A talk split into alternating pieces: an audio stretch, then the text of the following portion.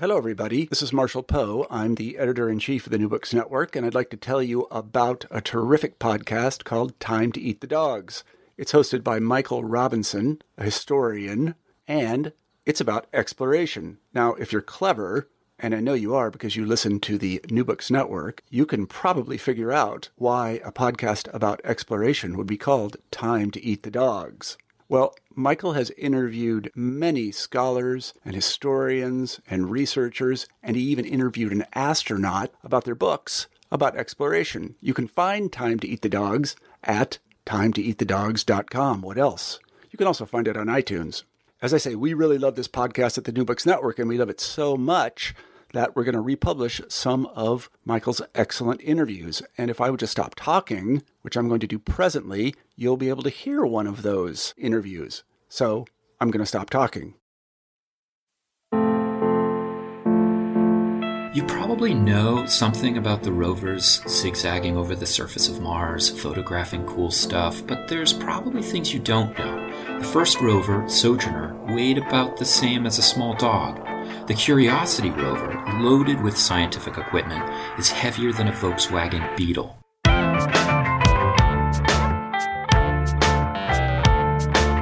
It's time to eat the dogs. I'm Michael Robinson. Today, Emily Lakdawalla talks about the design and construction of Curiosity, formerly known as the Mars Science Laboratory, one of the most sophisticated machines ever built. It landed on Mars in 2012 where it continues to conduct research within the ancient Gale crater. Lakdawalla is a senior editor at the Planetary Society, where she writes and blogs about planetary exploration. She's also the author of The Design and Engineering of Curiosity How the Mars Rover Performs Its Job. Emily Lakdawalla, thanks so much for talking to me today. It's my pleasure. So, I think most people know about the Mars rover's Spirit and Opportunity that went up in 2004. But Curiosity is really different from these rovers. I was wondering if you could just talk a little bit about the goals of Curiosity, the Mars Science Laboratory, I guess is its formal name. Sure. Um, the Mars Science Laboratory Curiosity rover is kind of the pinnacle of NASA's second phase of Mars exploration. The first phase was uh, the, with the Mariners and the Vikings, culminating in Vikings orbital mapping, and then there was a long gap. It began again in the late 90s, and there was this mantra that they stuck to for a long time called follow the water. Mm-hmm. There was evidence from orbit that there had been water acting on Mars, but it wasn't real clear if there had been water for a long time on the Martian surface. And people were interested in that because um, having long uh, term presence of water would tend to make it easier for life to have begun there.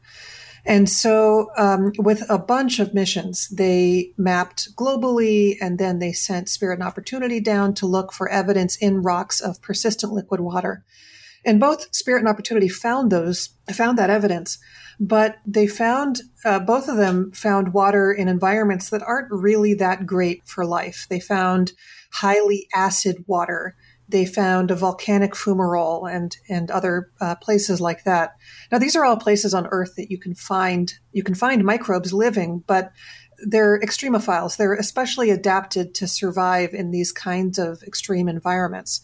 And so the next question then was Was there persistent water on Mars for a long time that was uh, maybe a, a, more benign environment, the kind of place that, that most life on Earth lives? And so Curiosity was sent to a different kind of landing site, one with more ancient rocks that had ever been visited by a lander before. In the hopes of finding evidence for more habitable environments. And that's what it was sent to do, and that's what it did. So uh, it seems to me that the search for life, or in this case, you know, the search for water, which might lead to uh, indications for life, was really one of the major drivers, not only of the initial rovers, but of, of curiosity as well. And I just wanted to get your opinion about this search for life. It seems to drive so much of the discussion of, of Mars research. That's definitely true. And it's true that the search for life is kind of a motivating uh, force behind a lot of what space exploration does. It's not just the search for life, either present or past. It kind of getting deeper than that. It, it gets at the question of how we originated, how life on Earth originated, and whether life in the universe is common or not. And these are the kinds of, they're pretty profound questions that um, people find it fairly interesting to, or fairly easy to interest the public in. Mm-hmm. And I agree that it can sort of warp the science goals um, that people may have, because um, there's a lot of us like me who are just curious about other worlds and want to go explore them. At the same time, I think it's useful um, and necessary to have a motivating question kind of underpinning your research to kind of bring together lots of different threads to, to try to provide a, a unifying goal that helps to that helps to make people work together basically to share their data they're all working toward a common end right mm-hmm. i've seen though that this this kind of making your research fit the question uh, does happen in a couple of other ways in space for instance there's there's been this recent rise of the ocean worlds at NASA that is kind of designed to help get missions to Enceladus and Europa. And now all these scientists are saying that every world is an ocean world if you look at it right. Yeah. so it, I definitely don't like that aspect of it, but I do think that it's uh, it's beneficial to have to be able to go back to a fairly profound question that is fairly easy to articulate yeah, yeah. to help explain to the public why it's worth it to spend the kind of money and effort that we do sending missions into space. One of the things that was kind of amazing about your book was just the, I mean, I knew a, a bit about the structures of Curiosity and the instruments that it carried, but to see you describe them in detail was pretty amazing. I was wondering if you could just lay out briefly a kind of a list of the various things that Curiosity can do, um, what it looks like, how it's supposed to move. Sure. So um, the, the, curio- the basic body plan of Curiosity is actually very similar to the Spirit and Opportunity rovers. You have a central warm electronics box. This is a, an aluminum box that's insulated from the outside environment that has heaters inside it to keep all the rover's electronics inside an acceptable operating range to keep it safe. Connected to the box, you've got the mobility system, which is a set of legs and wheels. And it's a special kind of mobility system called a rocker bogie suspension system. What that means is that you've got these sort of front arms connected to two wheels, and the back ends of those arms are connected to two bogies, like train bogies, which each have a pair of wheels. So in total, there's six wheels. And it's a really interesting uh, physical device. The, the rocker and bogie on each side are connected to the body only at one place, at a central pivot. And so the rover would actually flop forward or backward on that pivot, except that they're connected to each other through a central linkage, a differential. And what that does is that when wheels are forced up on one side of the rover, they're forced down on the other side. And that keeps the rover body level even when the machine is climbing obstacles that are more than the height of a wheel. It's it's pretty great. It's it's a passive system. There aren't motors inside those linkages. It actually, as the rover is moving, it just self levels. It's really great. Yeah, you have a great picture in your book of uh, one of the rover, the Curiosity rover mock ups going over this massive rock. I mean, it must be yeah. like four feet high or something. Yeah, and, and it can climb things like that. Um, now, of course, you have to be careful not to um, high stand the rover with its belly pan on one of those rocks, but it is capable of driving over obstacles like that. So then you also have a mast um, toward the front end of the rover that that lifts cameras, both science cameras and engineering cameras, off the surface. And those cameras are in stereo pairs, which means there's a left eye and a right eye, and you can get 3D information by comparing images taken through the two eyes for both the science and the engineering cameras.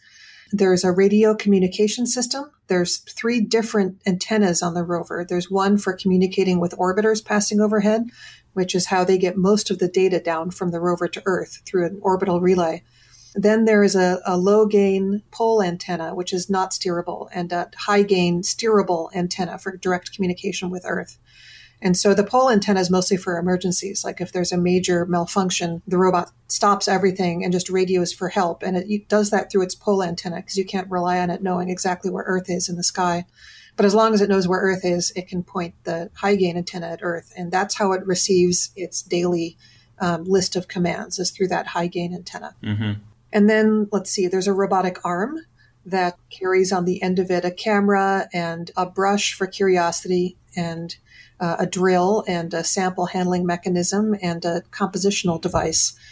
And then inside the belly of the rover are these two enormous laboratory instruments that are really the heart of the Curiosity mission that can ingest samples and tell us about their composition.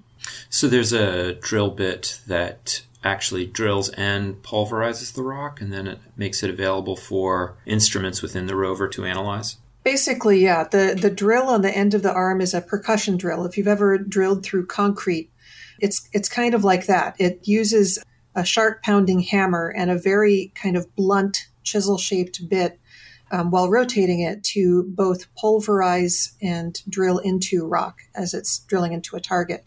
And so it's the action of the drill, the percussion action of the drill that powders up the rock. And then as the drill moves into the rock, there's a sleeve around the drill bit. And once that sleeve touches the rock, then all of the drill powder goes up through the sleeve into a collection chamber behind the drill bit. And then from there, it goes into a sample handling mechanism with sieves and portioners that can portion out very small amounts of uh, precisely sized sample to deliver it to the two instruments. Unfortunately, because of a problem with the drill on Mars that, that actually happened right as my book was going to press, um, they probably won't be able to use that sieving and sample handling mechanism anymore, even though they will still be able to deliver samples to the rover.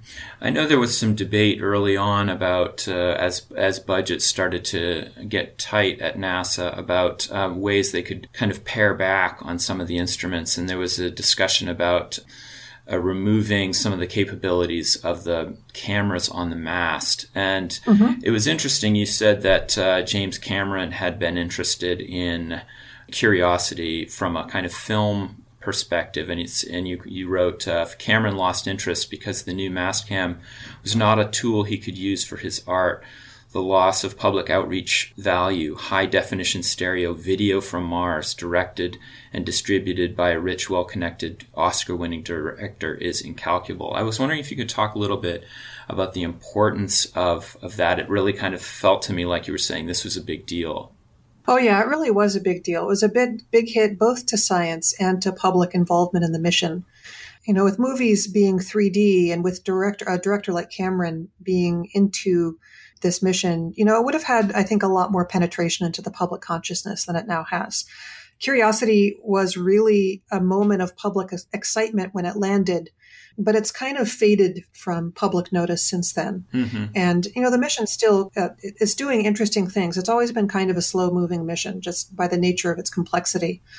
Um, and so it would have been, I think, very cool to have um, Cameron come along a couple years later, no doubt, and have some have produced something using the camera system on the rover. But you know, that's it's not the way it happened, and and that's all right too. I mean, they the mission has done a lot of um, great science, but it they did miss this opportunity for public outreach. Yeah, you mentioned that at the beginning it was uh, there was a lot of public interest, and I, I remember um, when the mission was. I guess uh, when Curiosity was in transit and getting ready for descent, that this video came out, uh, Seven Minutes of Terror, which um, yeah. I, which you write about actually in your book, and I just checked this morning. It's got 2.6 million views. I was wondering why you think that made that video made such a big impact. Well, um, I think because it was produced by people who clearly knew what they were doing when it came to producing a video that would, would excite and inspire the public. It's got uh, high production values. It's got um, dramatic music and dramatic lighting on the protagonist. Yeah. And then also, they were willing to admit fear they weren't overplaying their fear, but they were saying this is a difficult, a very challenging thing. We may not succeed, but um, we're telling you about it anyway. And that admission was a was a real emotional hook to the public. So it, it, it gave them an interest in what happened on the day of the landing. I think there's always been a kind of dilemma in robotic exploration about you know how do we create the drama of a human mission to, to places. It seems like we we keep bumping up against that. And it was very interesting in that video the degree to which um, through music and i'll make sure i put a link to this on the uh, on the blog site, uh, but the degree to which uh, it really does make you kind of think it, this thing can't possibly land successfully, right? I mean, it's just not really going to happen. You know, it really actually yeah. elicits this feeling of danger. You're actually worried about this craft as it comes down. I, I was quite impressed with it, uh, both at the time and when I looked at it again.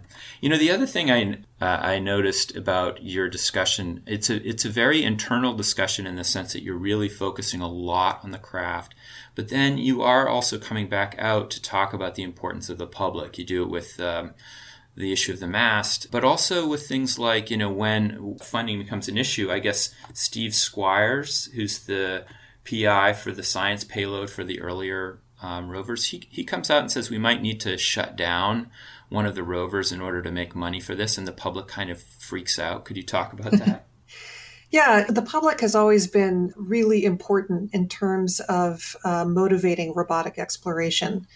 You know, it makes things interesting because, um, on the one hand, the scientists are extremely grateful for the support that they get um, on robotic missions. You should see, um, I don't know if you've read Alan Stern and David Grinspoon's new book on Chasing New Horizons, but they talk uh, many times about how New Horizons was saved by public support. Hmm. The Planetary Society, uh, which I work for, is in the business of mobilizing public support for missions and making sure that we get um, adequate funding to keep our space exploration programs going. And so it's of central importance. Scientists and engineers, like what uh, both of them, are very grateful to the public for the support that they give. But then I think also there's a bit of tension there because the missions that the public likes and would select are not necessarily aligned with the priorities of scientists. And yeah. there's been a few missions lately that you know, they're really important scientifically, but they're, I think, a little bit more difficult to sell to the public. I'm thinking about things like the, the MAVEN mission, which is exploring the upper atmosphere of Mars, or the InSight lander, which is a geophysical mission that'll be very interesting, but it's also deliberately targeting the most boring possible landing site on Mars and is going to be sitting absolutely still for most of its mission. Yeah. Even Juno, its science mission is actually the science results I write about them. They're very difficult to explain because we're talking about physics of, you know, the geophysics, the deep interior of Jupiter and the magnetosphere and stuff. And thank goodness they at least put a camera on that just for public outreach purposes, because otherwise that mission would be really difficult to, to sell to the public.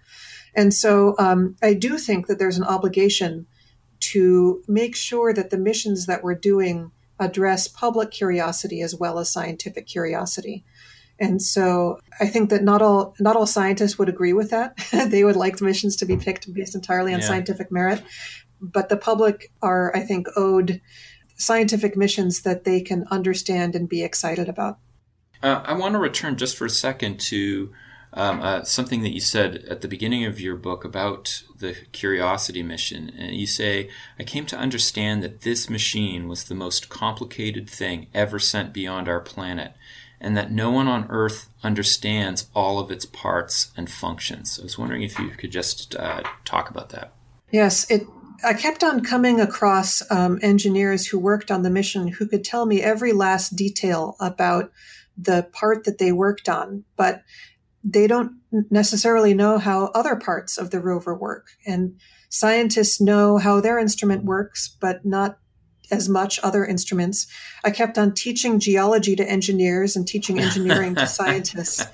And um, there's just it, there's too much. It is is too much for one person to understand. And so, I think I, in writing this book, have become one of the people who knows the most about all of the rover. Yeah. But of course, my knowledge is beaten in every aspect by the experts on different parts of the rover. There's only one other person who has the same, a better broad understanding of what the rover can do, I think, and that's uh, Ashwin Vasavada, the project scientist who's been on the mission since its hmm. inception. He's got, he's had to have a handle on the engineering, but also knows all of the science. So, um, but it's really difficult. It's really complicated, and there are just so many details to know that I'm that's one of the motivating reasons actually for writing this book is to give the people who work on the mission a reference to the parts of the spacecraft that they don't necessarily know that much about. Yeah, that's interesting. You know, I had I had an experience of this when I was at the Johnson Space Center a few years ago. I was doing a research project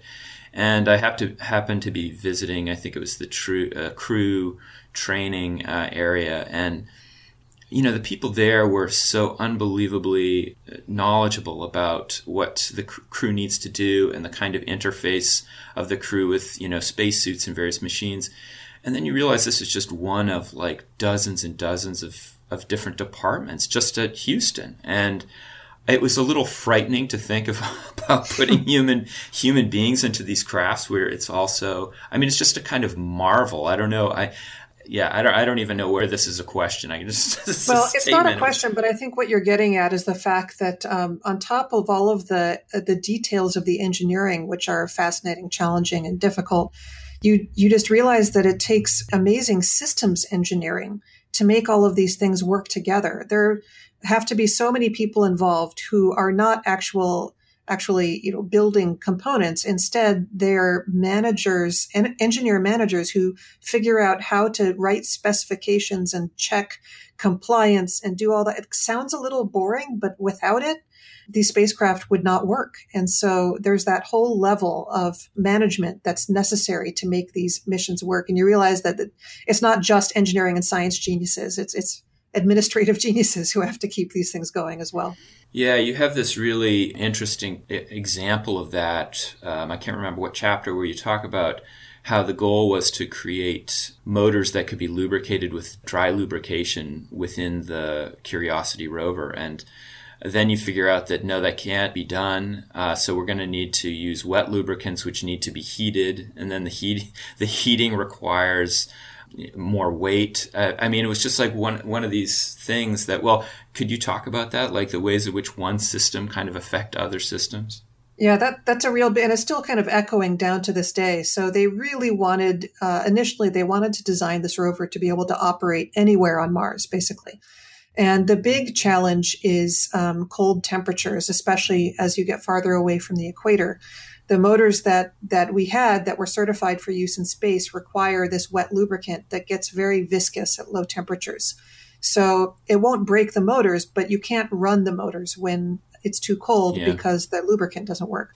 So they were developing a different kind of motor with a dry lubricant, like a graphite based lubricant or some other similar, very slippery but dry material and the effort went well for a while. Um, they developed motors that worked well, but then in life testing, they just wore out. They found that the gear teeth were breaking off, and um, there was really no way to salvage the design. It was just it was a design that didn't work for the application they needed it for, and so very late in the game.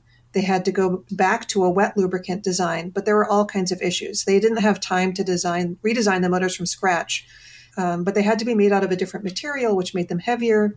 They required heating, but they had to put the heaters on the outside instead of the inside because they couldn't redesign the motors. And so when you're talking about a gargantuan motor, the size of the thing that you need to roll a wheel on a one ton machine, that's a big block of metal that takes a long time to heat. And so it impacts the amount of time that Curiosity can drive.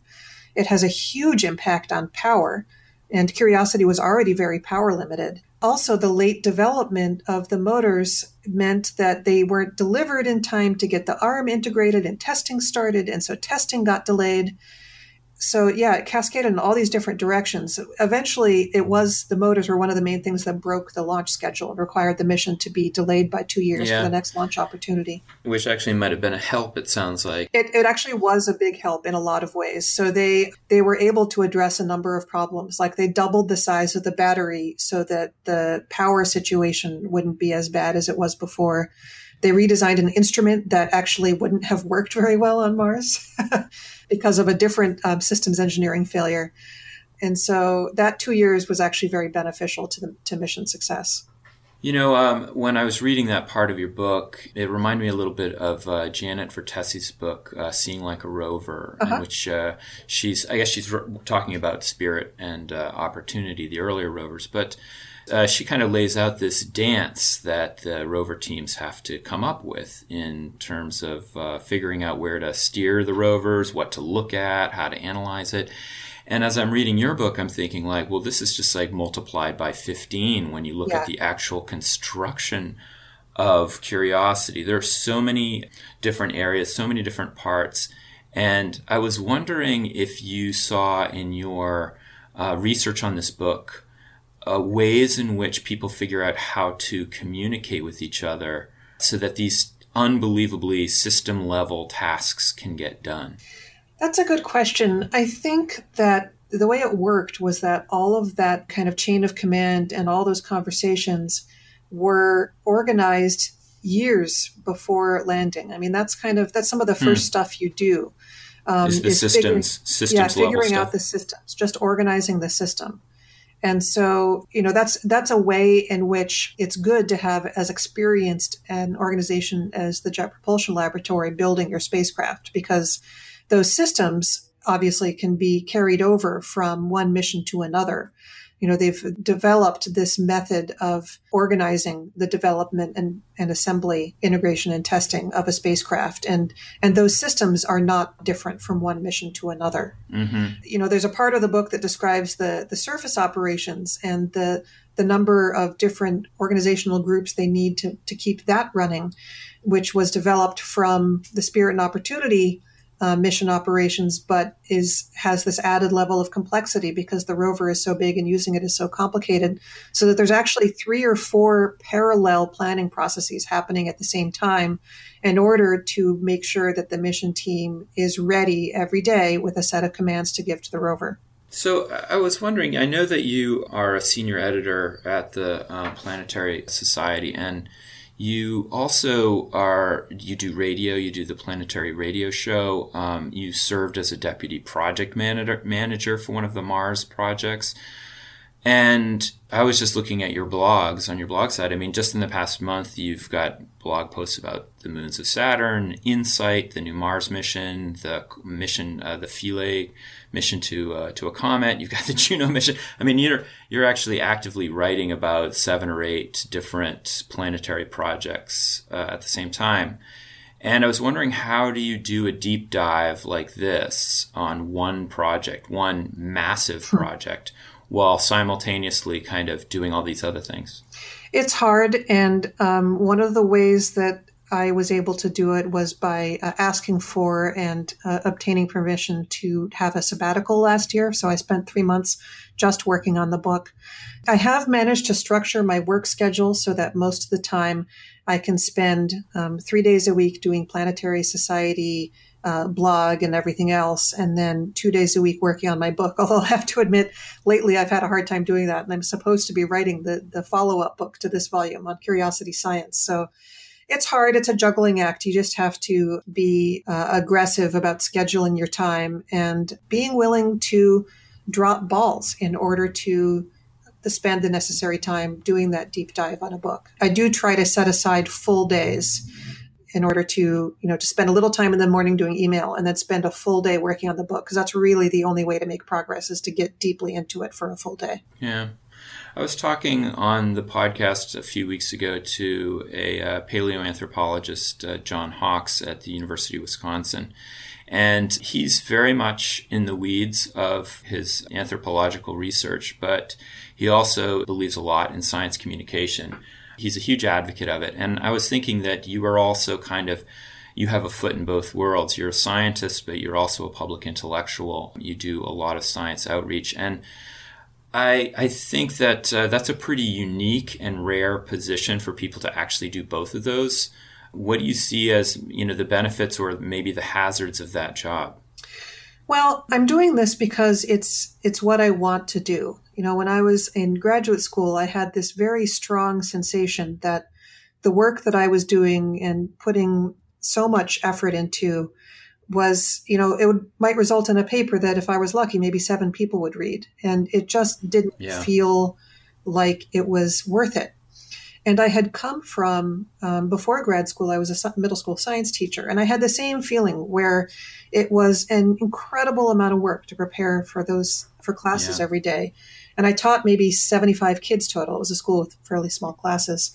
And again, it just, it didn't feel justified. So I don't, it almost feels a little bit egotistical to say this, but I wanted my work to be to influence more people.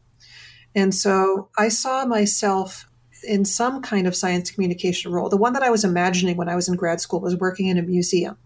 Uh, my father is an art historian. I'd grown up in, in art museums and other kinds of museums. And I, and I saw that being like a curator or working on exhibit research and development at a, at a science museum as being something that I could do.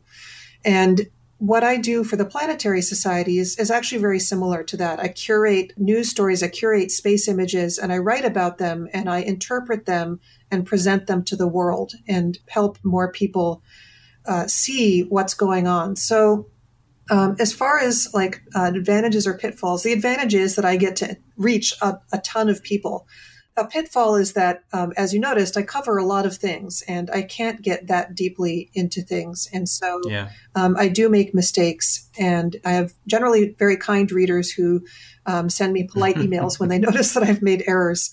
Sometimes my errors, though, are are bigger and people get upset. And that's that's always harder to deal with. It's it's hard to balance thoroughness and complete fact checking with the necessity of having such a broad output. I do, I, what I try to do is I try to keep my subject area um, as broad as it is, it's still contained. So I write about robotic space exploration. I write about our solar system. I don't write about human space exploration. I don't write about private stuff. I don't write about solar science. I don't write about exoplanets or black holes, you know, things like that. I just focus on the solar mm-hmm. system. And by keeping by keeping it contained, I can at least build up my expertise in that area. Yeah, everything within the solar system sounds very small to me. anyway, Emily Lakdawalla, thank you so much for talking with me today. You're very welcome. It's been a great conversation. That's it for today. Make sure you check out the Time to Eat the Dog's website and Twitter page for links and updates. The Twitter page also has a link to Zabrat, the great Canadian band that makes the music for the show. Also, please rate and review the show wherever you get your podcasts. It does help make the show visible to new listeners. If you want to recommend a guest or make a comment or just get in touch, feel free to contact me at time to eat the dogs, that's one word lowercase, at gmail.com. See you next week.